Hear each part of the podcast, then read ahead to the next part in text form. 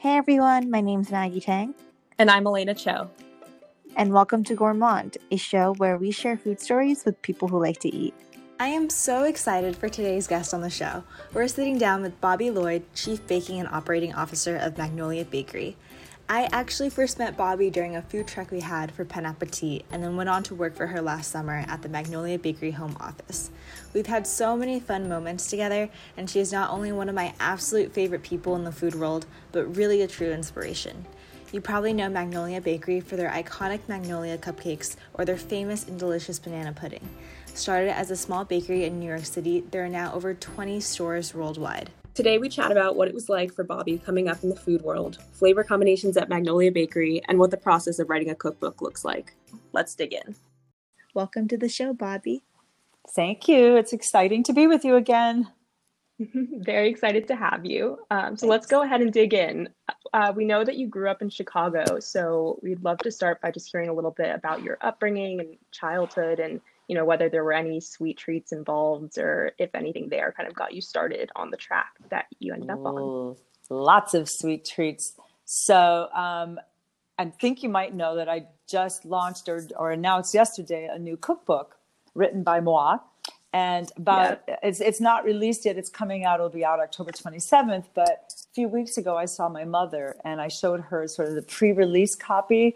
And i said look mom there's grandma's recipe and she looked at the recipe and she said, That's not grandma's recipe. you changed it. So there's a long history of women in the kitchen in my family. And I learned from, I was lucky enough to have a great grandmother that was alive until I was 20. Um, who we always had an annual tradition and during the holidays in December of getting together with my aunt, my mother, my grandmother, my great grandmother, my younger sister, and making cookies the guys just didn't have the patience for it my brother and my cousins but the girls would get in the kitchen and we would have so much fun. The guys always ate everything but the girls we all had the patience to sit around the table and talk to each other and share stories and make cookies. And so um, my mom also handed me a cookbook that would have been my great great grandmother's i guess um, a different great grandmother that was hers um, in the early 1930s and it's all dog-eared and fingerprinted and greasy looking and she's got her you know when people back then wrote in script that was the really beautiful handwriting but you can barely read it nowadays there were all uh-huh. these recipes yep. written into the book in the back and then a bunch of her little recipe cards i found in there so i was really excited because i actually want to make some of those desserts now so i feel Ooh. very fortunate to have grown up in a family that that valued um, gathering around the table and sharing the experience of baking together. Yeah, that's awesome. Yeah. Um, I remember we spent some time together looking through like old vintage cookbooks in your office. Yeah. And it was so fascinating what the differences are between like cookbooks nowadays and cookbooks then. How do the recipes from the old cookbooks inspire you and how have they inspired this new cookbook? You know, what's great about reading through so many of those is most things kind of stay the same it might be the the change in the quality of the ingredients certainly in the after the depression in the 30s and 40s and even in that era it was lack of butter so there were a lot of shortening substitute type things for pies and mm-hmm. whatnot. Uh, but then you got into the 50s and 60s and it was all about things in boxes because that was just what was in vogue at the time. So it's like 27 desserts made with jello 300 desserts made with a can of sweetened condensed milk and it just went on and on and on of all the things you could compile. So it wasn't really baking so much as it was assembling things from a box. But yet there were still those same techniques and the you know they say that science baking is a science. Those techniques are really still the same. Just we have better equipment now. We have better tools that we can work with and probably a lot better ingredients that are easily accessible to everyone. Yeah definitely there's such a timeless nature I feel like to baking, oh, um, yeah. which is why it's so nice is this kind of connecting thing between generations. I feel like um, I also you talking about recipe cards just made me think of my grandmother's recipe cards that are written in that yep. classic script that I feel like kind of all looks the same across families in a lot of ways. Um, but yeah, definitely, uh, there's something special about I feel like recipes from that time. Period. Like kids get holiday cards and birthday cards from their grandmother and they they always hand it to me. They're like, "Mom, I can't read this," And I, I know exactly what she's saying because I've seen her handwriting my entire life. But hey, nobody learns how to write script anymore. So it's great. Yeah, yeah. And on the topic of the cookbook, I know it was a huge production that took like two and a half years. What was that process like um, writing the cookbook? You know, when I signed the contract in May of 2018, my editor told me, obviously how much time I had, and I was like, oh, poof, that'll never take so long, pshaw. and then I started working on the book. And she gave me some really great advice. The first thing she told me to do was to not sit down and write because you know if you look at a cookbook it's the beginning of the book is the introduction and then it's the tips and techniques and tools and all those things she goes don't do those yet do the recipes first so um, taking that advice from her is what helped me get through the recipe testing process which i don't want to say it's grueling but it's you got to make a lot of food it's like what do you do with all that yeah. food we're just constantly giving it away to people recipe testing recipe testing um, and it was really fun because I actually learned some things through the process of how to make it a little bit easier, maybe not so many. Where it, there's this rule of how do you become, um, you make it so precise and so many instructions that it's almost daunting, but you don't want to cut away too much because if you leave out important information, they may not be able to actually make the dish properly. Mm-hmm. So it's a fine line. Do you have a favorite chapter? You know, um, I do because I love scones. I don't know what I just I love scones. There's something about them, and my scone recipe I created this scone base so that it's very easy. I keep a batch of it in my freezer, and then all I have to do is add whatever the flavoring ingredient is and the liquid. So it's got the baking powder, the flour, the salt. It's got the butter in it. It's ready to go and you just measure it out and add your ingredients. And, and I, I can make a batch of scones in, in literally five minutes. It's ready to go. So that's probably my favorite chapter. In terms of beauty, you know, the, the cakes and cupcakes are so pretty. Um, I really had a great time doing those. And um, I just, I love to look at the pictures that we did. Yeah, definitely. And I'm sure, you know, I'm so interested in the creative process um, because I, I'm an art student ah. and do a lot of photography, food photography, and that kind of thing. Um, so I'm sure that must have been a lot of work, but really fun to be able to uh, come up with shoots and different things for the whole book. It was a blast. So you met Ned, our creative director, and Cheryl did all the styling. So we went to a, a prop house here in New York City and we rented a lot of props. I don't even know how much money we spent. It was great fun um, because we didn't want every photograph to look the same. So we rented backdrops and you know fake backs that made it look like an antique kitchen and beautiful, oh, just gorgeous plate settings and cups and serviceware, and it was just uh, that part of it alone was so much fun. Um, and then we put together a very grueling schedule of, um, and I'm, I'm lucky because I have a test kitchen here in the office. So we put together a grueling schedule of all of our baking, what was going to be shot on what days, um, I had one assistant working with me um, as a baker and decorator, uh, and, re- and we did our own dishes and we did it all. So excited to see it. It yeah. sounds like I can imagine it's a beautiful book. Yeah, it's the Magnolia Bakery Handbook, a complete guide for the home baker.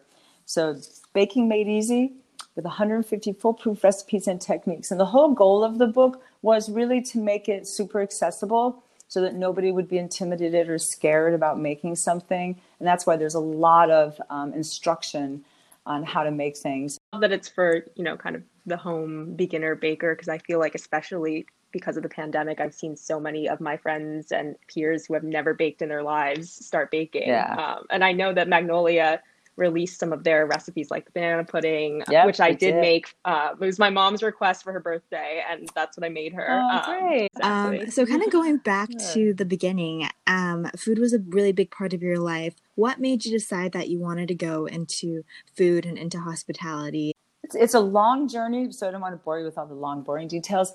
But um, I was working in restaurants to put myself through school, through college, and I really loved the environment in restaurants. I always felt that every day was like going to a party. It didn't feel like work. And I made a lot of money because I was waiting tables at those in those days. And my boss at the time, um, I just loved talking to him about cooking. And he said to me, You should go to culinary school. And this was really at a time before that was a thing that you would do. Go to culinary school? Like what? Who does that? Um, but I did, and it set me on the journey. Um, instantly fell in love with everybody that I met, the industry, working in the kitchen. Um, it's super hard work, but it's like running a marathon every day. And and if you like doing that kind of crazy stuff, it's really really fun. So and that set me on the journey. Um, the long path was uh, through many different um, categories and areas of the restaurant industry. I worked in the front of house. I worked in the finance side. I worked the service side at Union Square Cafe. I was a private chef for Calvin Klein and his wife Kelly. Um, so all really fun experiences, but they led me ultimately to Magnolia Bakery. Um, Steve Abrams, the CEO, was my partner at another business that we had together, and um, he he left that business to become a contractor. And he met the owner of Magnolia Bakery at a social event and called me and said, like, "Oh my God, like we need to buy this." and so I went and looked at it, and I said, "You're right, we do." and um, then the rest is history. So how? It's 13 years ago too. Oh wow! I was just about to ask, how long ago is that? Yeah, yeah. Time flies. yeah. What was it about the bakery that made you have that reaction? That oh my god, we have to get in on this and we have to buy this place. You know, it's um, there's two parts to that story, and that's a really good question because in 1984, 85, I opened a business in Boston that had a retail bakery at the front and it was called American Accent Bakery and Cafe. And our concept was kind of everything that was on the table we would make. So like we made our own ketchup, our own mustard, our breads, desserts, ice cream, like you name it. If you ate it, we made it. Um, sort of our tagline. If you could eat it, we make it. Um, but Uh, that business didn't last. I had it for a couple of years. So it was really, a, if when I went back and looked at my menu from American Accent, and then in 1996, Magnolia Bakery opened. It was kind of like Magnolia copied me, but she wouldn't have known about my business at all. But it was those classic American, I hate to use the word old fashioned, but it was the kind of desserts that your mom made, your grandma made, your great grandma made, that we served in my restaurant. And in the late 90s, when she opened up Magnolia, nobody else was really doing that in New York. So it was very timely for her to do that here. And so the the concept was near and dear to my heart already. I'd already done something like it. She just she didn't do bread. My my restaurant and bakery we did do bread as well. Um, and so it seemed like the perfect fit and the perfect time for us to for Steve and I to do a project like that. And Steve didn't even know I was a baker. Oh really? You know I had chef yeah, because I hadn't been doing it for a while. So he knew that I had chef background and finance background and you know service in front of house background, but I hadn't been a baker for a number of years, so it was kind of bringing me back to my true love. was so, meant to be. It's meant to be. Yeah. Um, what was being a private chef like for Calvin Klein? I feel like that's a very unique experience. Oh God, it's um, it's really interesting. It wasn't a job that I I sought out somebody called me and said that they had sent my resume to Calvin. I was like, "What? You did what?" Because I, not a job I would have ever thought of working. He said, "Look, it's a six month gig. They'll pay for you to move to New York City, and you're in New York." And I was like, "And the Hamptons." It was a job out in the Hamptons. I said, mm, "Yeah, that's kind of interesting." Um, it's hard because you're always at the beck and call of your client they pay you well, they give you housing, you know, you get a car, the whole thing. Um, but when you're working those five days of working every week, or sometimes six, um, you're out there beck and call, and you never know what might come up. Calvin was actually really wonderful to work for. Kelly was beautiful and delightful and kind. Um, the crazy stuff would happen. Like my favorite story was on a Friday night. They called me up at my cottage and said, "Oh, will you come up?" It was like 11 o'clock at night. We come up to the house. We want to plan a party for tomorrow and the party was 50 people. And, and I was like, how, I can't do that alone. How are we going to do that? And they're like, oh, we'll help you. We'll get in the kitchen. We'll, we'll work the grills. And I'm thinking, yeah, sure, you will. And they did. wow. And everybody in the kitchen peeling corn, shucking corn. I went out and bought three grills. We did lobster on the grill, all these great dishes, and they they all jumped in. It was really fun. And it was a really great kitchen to work in and so it really was kind of a fun opportunity to just constantly be making the same thing sort of over and over. It was like my test kitchen. So, and it was fun. and there was somebody to eat it all. true, true.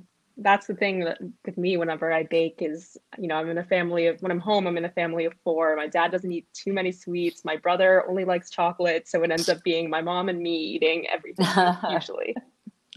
In my early culinary days, I lived in um, Back Bay in Boston when I was in school, and I lived in a, a brownstone with four apartments, and I would just leave things at people's door because I was always baking. I would just throw it at their front door all the time.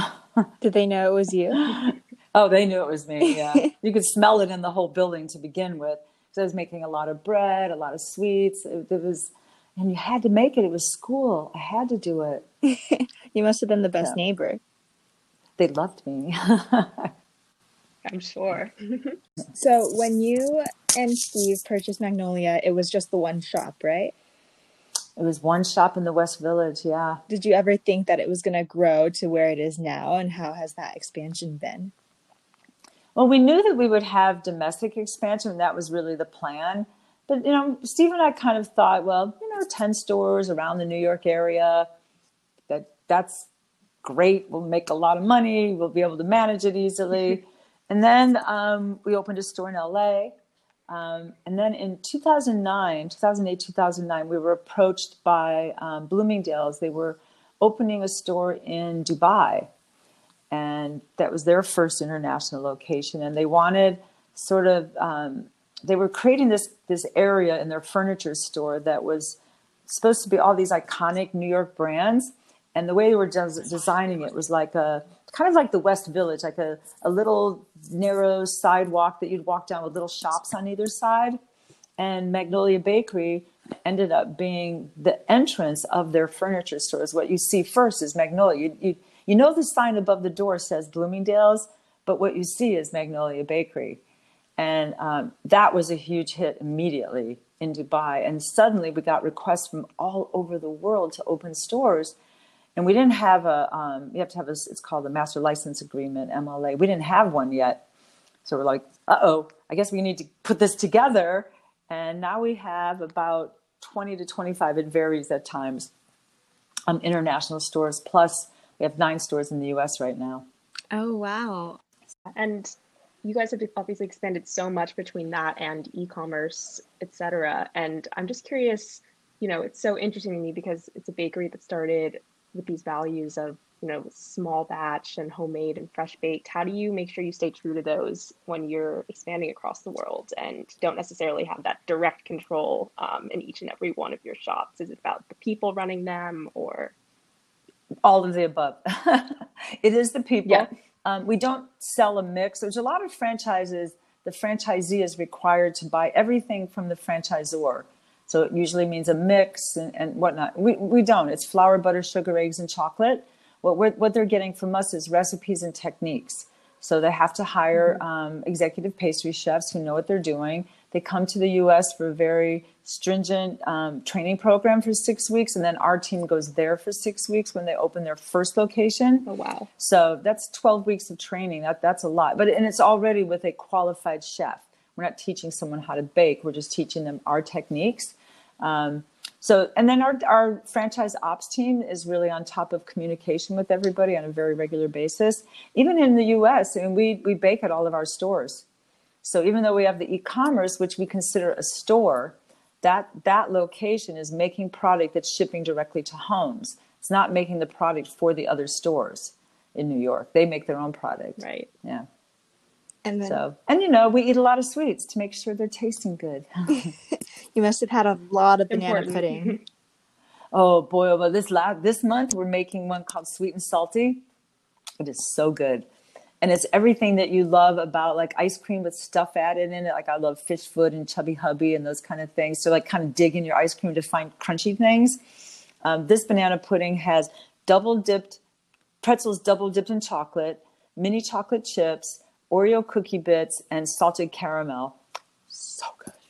Oh wow! Yeah, it's really wow. okay. Like, it's yeah, it's one of my favorite. Yeah, that sounds delicious. All right, I'll have to try it. yeah. Yeah. Good. What's one of your yeah? What are some of your favorite? I know there have been so many different banana pudding flavors throughout the years. What are some highlights for you? the first banana pudding we flavored we did besides the classic was a peanut butter. And I love all things peanut butter. So I kind of insisted like we're doing a peanut butter one. And we got the um, the uh, little peanut butter wafer cookies and peanut butter in the mix. Because what better combo than peanut butter and bananas? It's perfect. It's the best. And that I, I love that one. And then I did that one with a chocolate peanut butter banana pudding. So I always say when people ask me the question, like, what's my favorite whatever in a category? It's kind of whatever we're doing right now because like, I'm only going to get the sweet and salty for this month and then it goes away. So then I'm going to love it while I have access to it. And then next month it's pumpkin. It's like, yay, I get pumpkin again. Um, but my one single favorite dessert, actually two, because they're kind of similar in, in, in a way, is our key lime cheesecake. I love it, love it, love it. It's so delicious. It's light and fluffy and almost like a souffle.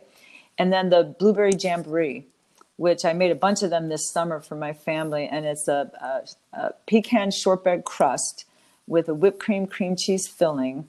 And then it's topped with um, fresh blueberries that have been, you like take blueberries kind of half and half. Half of them you cook with sugar. And after they pop and release their juices, you take it off the, fl- the flame and you add the other portion of the fresh blueberries that haven't cooked. It is so good. And it's so fresh. And during the summer, um, I rented this house in June and July that had 45 blueberry bushes upstate in the Berkshires in Massachusetts.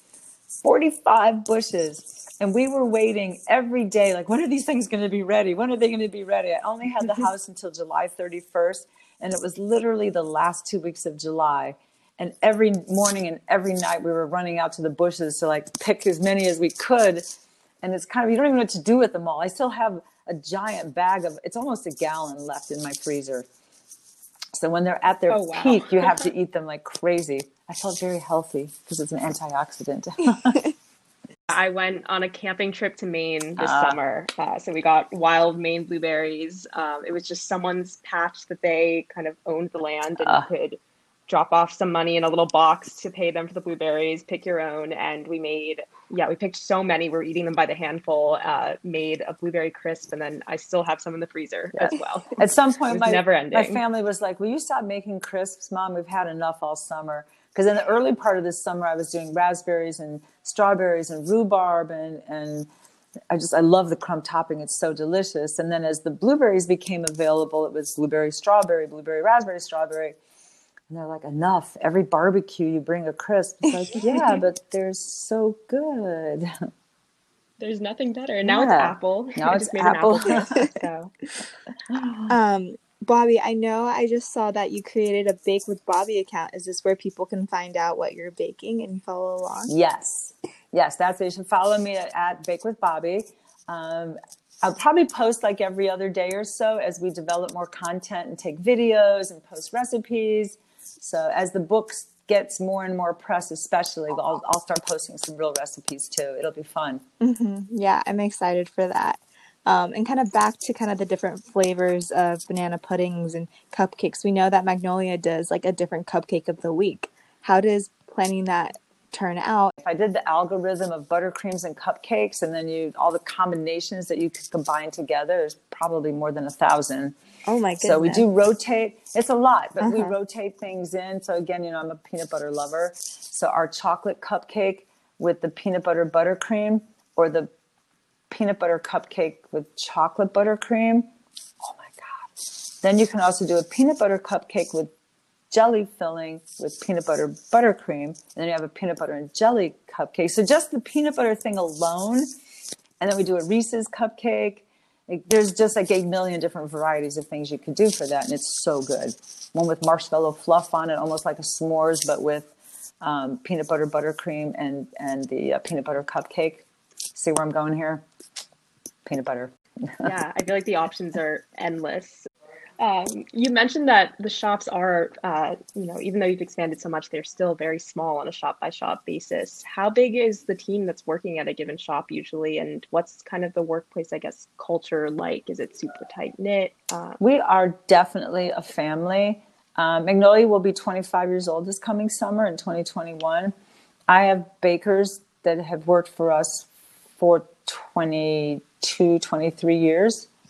That's a long time. Wow. Um, and since we bought the bakery, and it's been almost 13 years, I've got at least, I think, six bakers who've been with us that long. People that I hired definitely over 10 years ago that are still with the company. A lot of managers have been with us over 10 years. Um, it, it's a family, you know. We all we all care very much about each other, and and want to. We want everyone to succeed.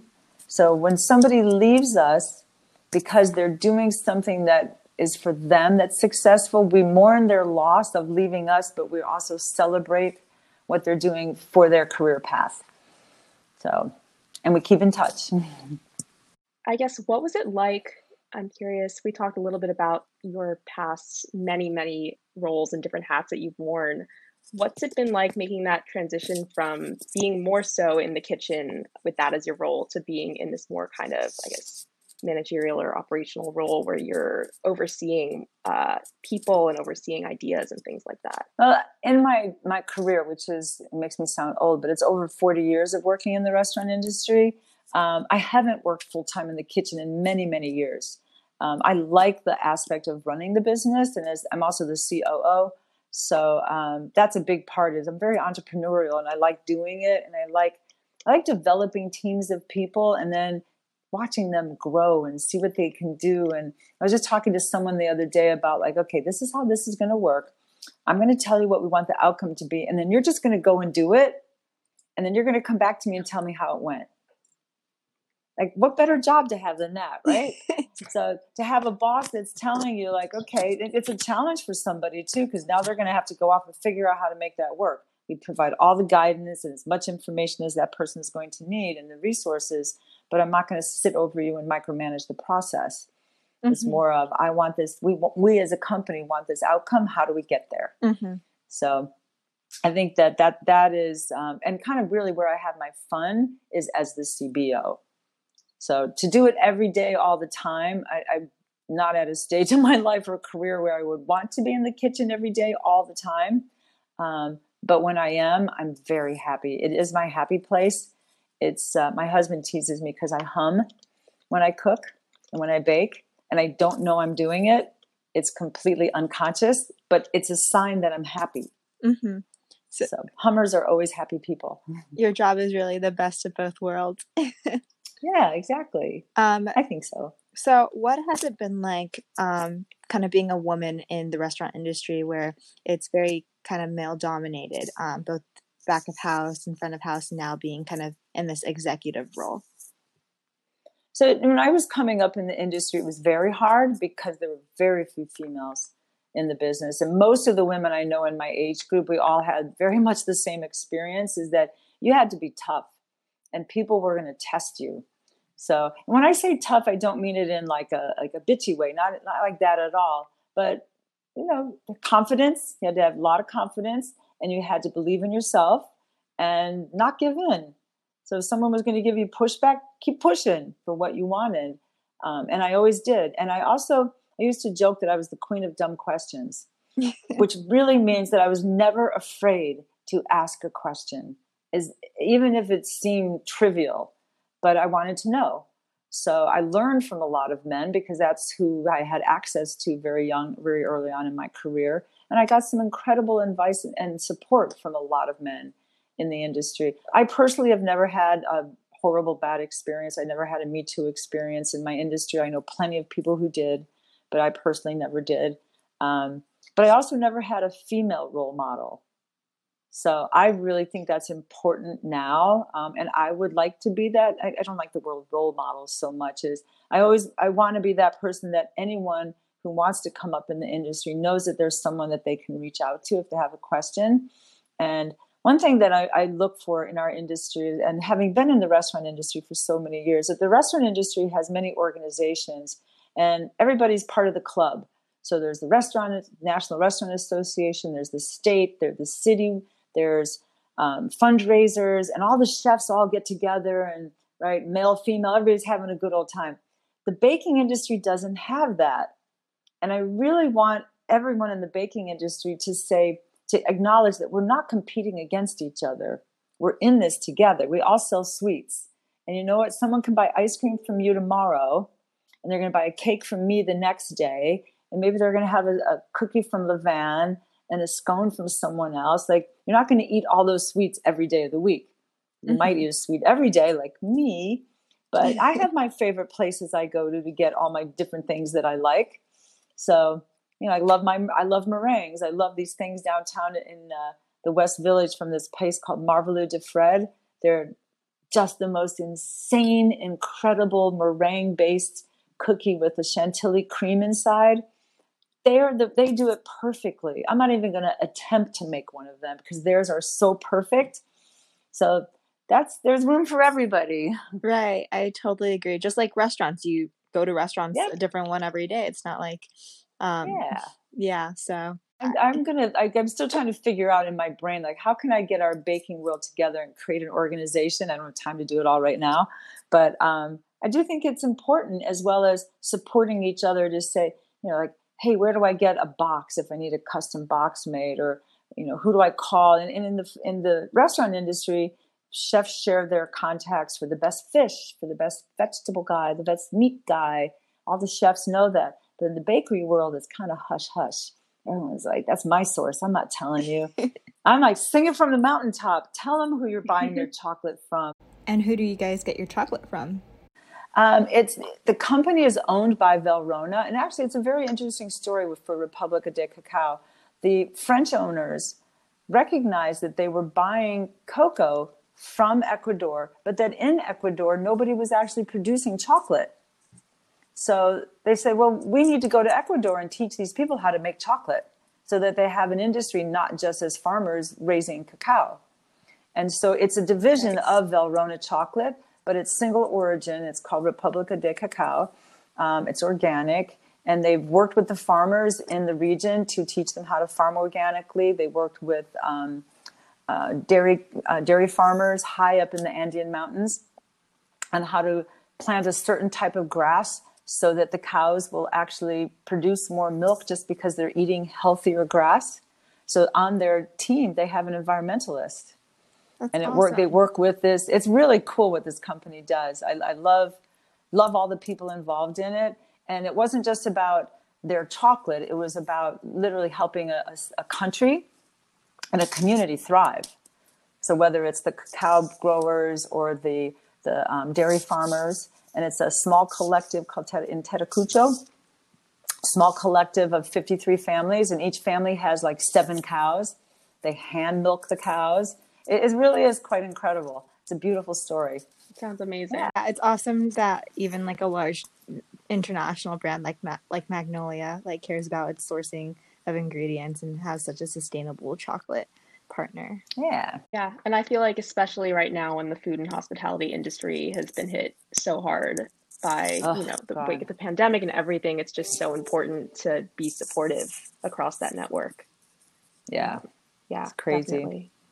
So we do have one final question, which is you know, we have a lot of student listeners because we are both students, and we were wondering if you have any advice for students and just young people who are looking to get into food and hospitality, baking, bakeries, the industry in general? The one thing I learned coming up in the business is, is to get yourself noticed is work hard. And, and that you'll be noticed. And when you work hard, anybody who's in the industry, like if you want to be in a kitchen or you want to be in an office or you want to do finance or you want to do whatever it is that you want to do, show the person that you're working with that you care about the project you care about the end result, and that you're willing to work hard because then they will go to the nth degree to teach you and show you. And that's really like my first mentor, when the one that told me to go to culinary school. Um, he had a chain of restaurants and he worked very hard. And I was young, I was 18, 19 years old at the time, um, maybe 20, but by the time I left working for him. But um, he recognized that I was someone who was willing to put in the time, effort, and energy and he made me a supervisor. So I was a waitress, then I was a supervisor, then I became a manager. And then he let me go into the kitchen, which is, ooh, that was the man territory, right? the guys didn't like seeing me there. So instead of being an employee in the kitchen once a week, I would get to create the daily special.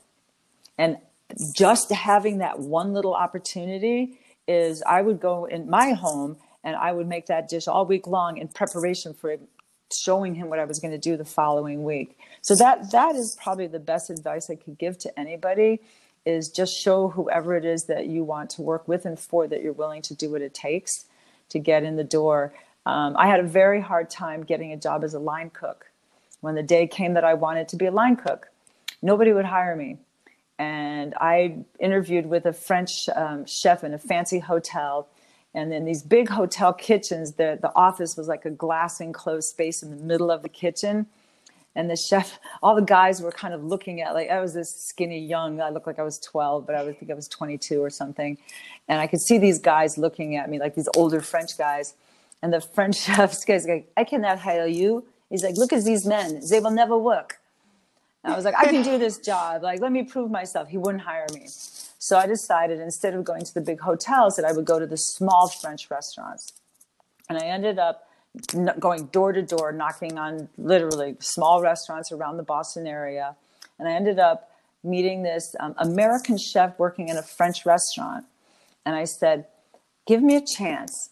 Let me work for a week. A week. I will work for free.